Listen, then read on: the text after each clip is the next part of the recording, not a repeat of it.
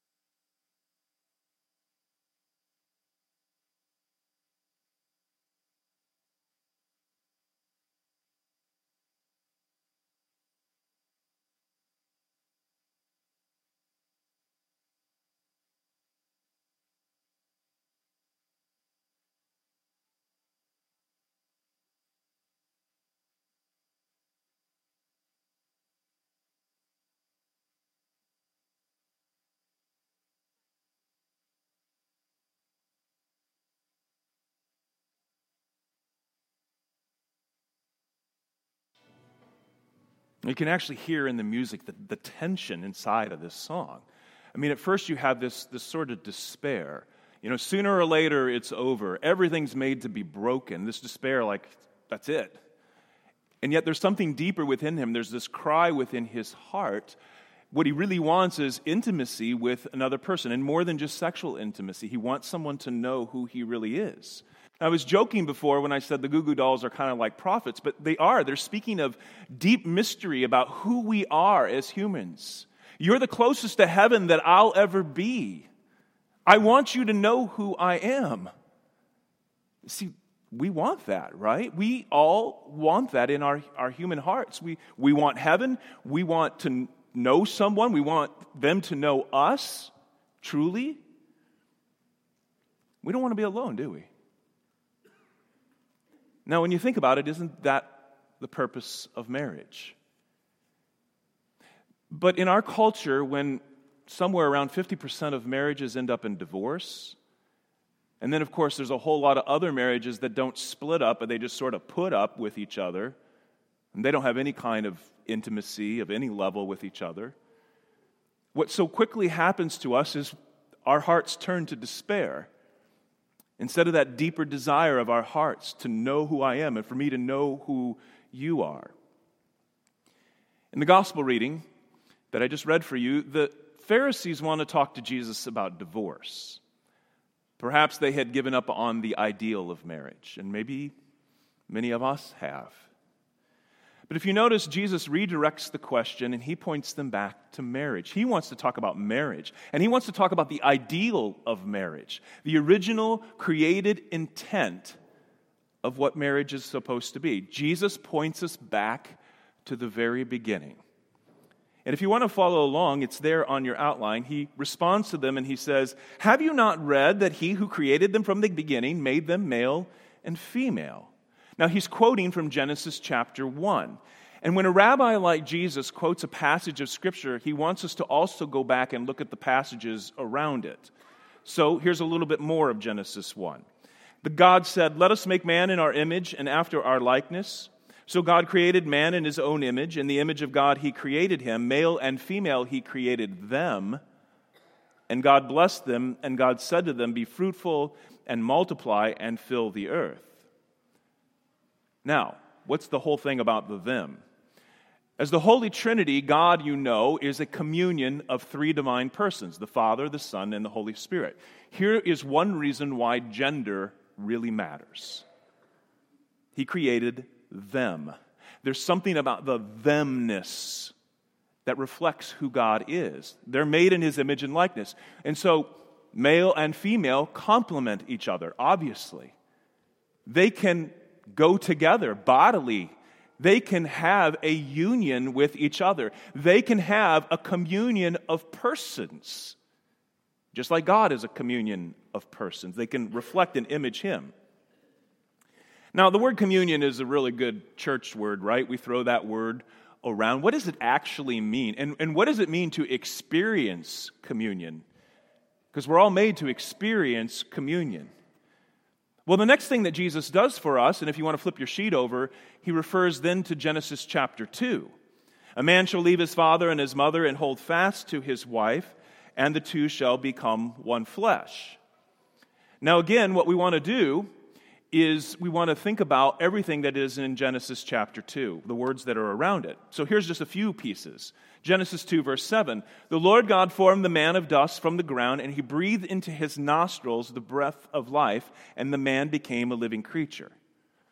Now, we've been talking about this throughout this entire series that we are as much body made of the physical, visible, created stuff of the earth as we are soul, made of the invisible, divine stuff, the stuff of God.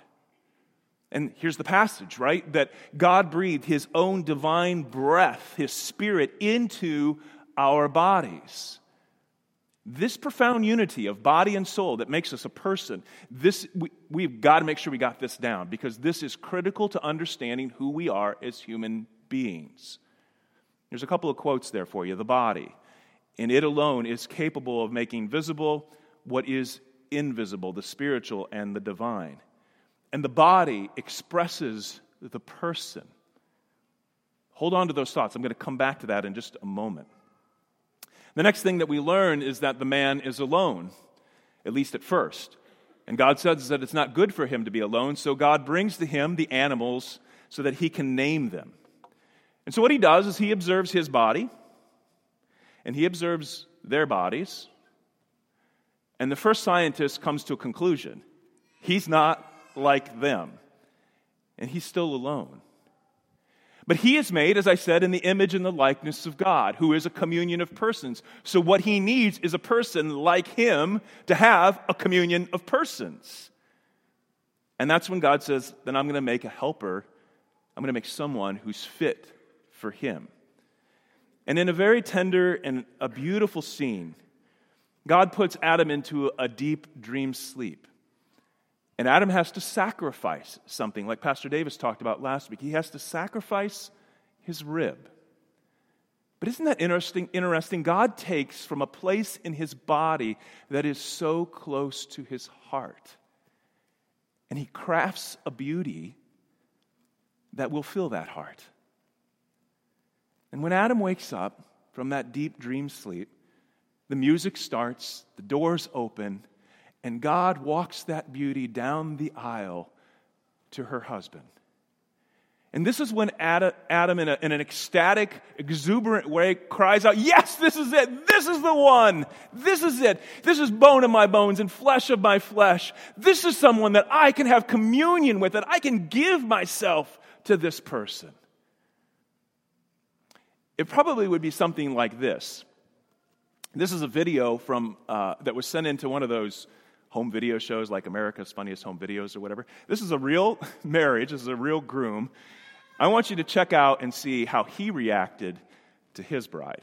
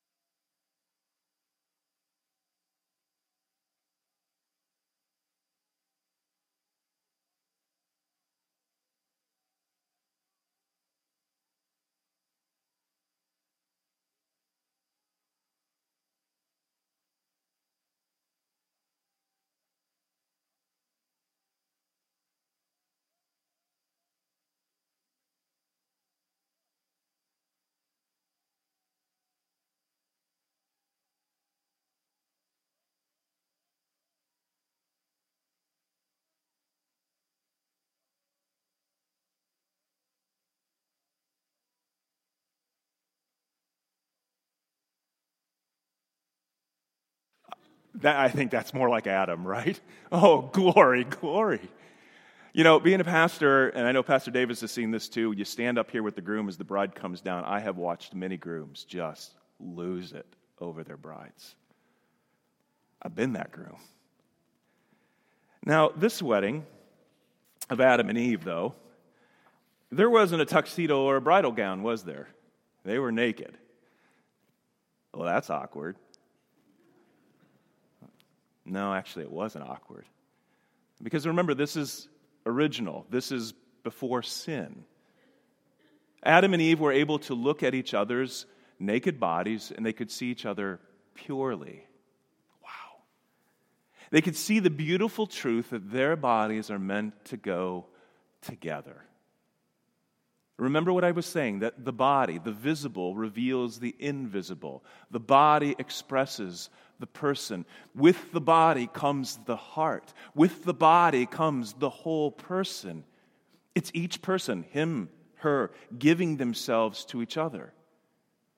And so, this two becoming one flesh re- reflects, as I said, who God is, this communion of persons. And the beautiful thing of all is that when it happens, when this man and in this woman come together in this profound bodily union, the two persons can make the third person.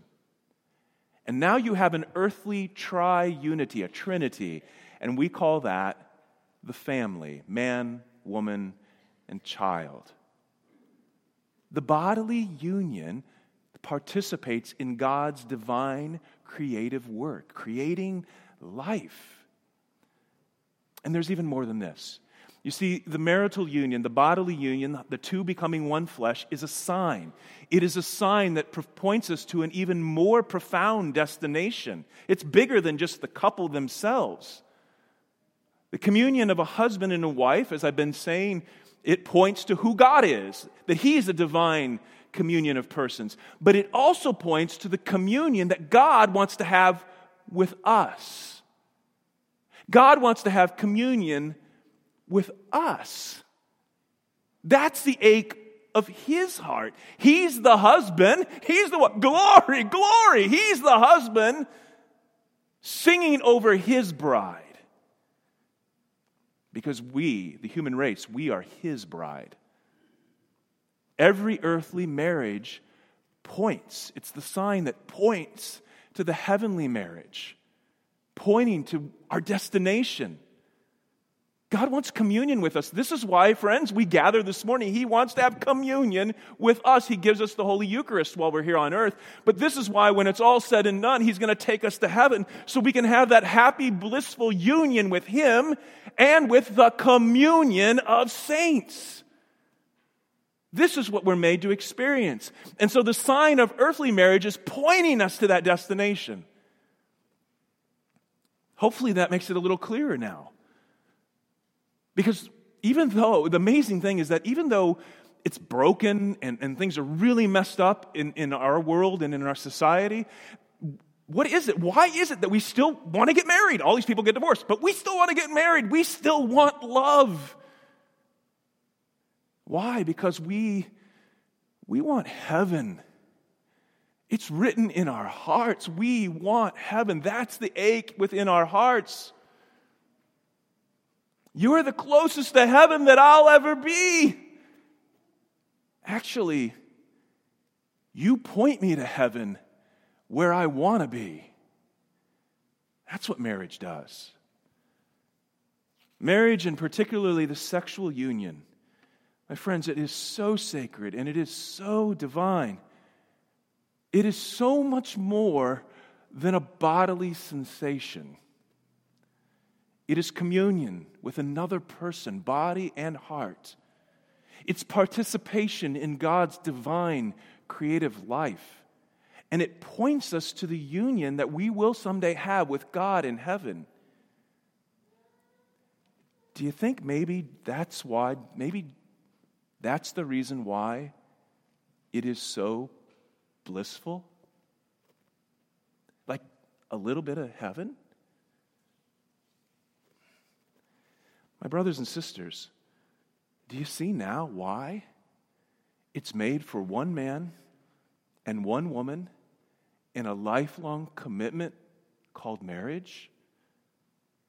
You see, it's too beautiful and it's too profound to be anything less than that. Okay, well, that's great, Pastor. All that heaven talk. It's time for you, Pastor, to kind of come back down to earth, right? Play the Goo Goo Dolls again, because, Pastor, that's the way it really is in life, right? Okay, yeah, I have that ache in my heart. Yeah, I want heaven. Yeah, I want someone to know me. Yeah, yeah, yeah. But you know what? Everything's made to be broken. It only lasts for a fleeting moment. That's it. You know what? That's reality, Pastor. Come back down to earth. Well, if that's you, and I say this with all reverence, I'm really sorry for how much you've been hurt. Because that's where that all comes from. It comes from the hurts in our life. I'm sorry for how deeply you've been hurt. We're going to get to this a lot more next week, but here's where I want to finish with a question Who was the one who pointed us back to the beginning? To the original created intent for our sexuality and our marriage. Who was the one? Go ahead, you can say it out loud. Jesus. Thank you. I mean, Jesus is, of course, always the right answer. If you never know, just shout out Jesus, and you're probably going to be right. You're good. Never go wrong with saying Jesus. But Jesus points us back there. So he's either doing one of two things. He is either rubbing our noses in what we have lost and what we can never have, or more than our teacher, and he is our redeemer. And our redemption is more than just the forgiveness of the guilt for our past mistakes. Our redemption is taking all of that forgiveness and that grace and rebuilding our lives and reordering our lives and realigning our lives with this original intent that God has given to us. No matter how much we've messed it up in the past, there's always this opportunity for redemption to come back into alignment with what God has done for us, what He created for us. See, that's what I'm driving at. Jesus points us back to the beginning because absolutely this is God's intent. This is what He wants for us. This is God's gift for us, and He wants us to have it. Now, to be perfectly honest, of course, it can be a very difficult, hard road. It can be a very slow process. But with the grace not, not, not on your own, but with the grace of God, with His forgiveness, with the healing that He can work in our hearts, we can have this. We can experience this. Some of us have just given up. I know we're not perfect, right? Yeah, I, I got it, right? I, I'm not perfect. You're not perfect. Got it. But what Jesus wants to do is to start perfecting us. Please, please, please, don't ever tell Jesus, do not look at that cross and say, it's impossible. That is such an insult to what he has done for us. With him and what he has done for us, all things are possible. What we have got to do, friends, is we've got to pray. We have to pray for the transformation of our marriages. The work has got to be done inside of us, in our hearts. We've got to pray for the transformation of our marriages. Now, don't pray, Lord, fix my spouse, because that's where the problem is. Don't do that. You know what? Pray this Lord, transform my marriage. Or if you're maybe preparing for marriage, prepare my marriage. Transform it and start with me, Lord. Start with the hardness of my heart. And the forgiveness that we receive, which has been so abundant, we can learn how to forgive. I mean, really let go of what has been done to us and what we've done the guilt that we carry. Let go of that. And then that begins to open us back up again, and we can learn how to trust a little bit more. We can open up those naked, vulnerable, fragile hearts of ours and let someone else in there so that they can know who I am, I can really experience that intimacy that I so desire.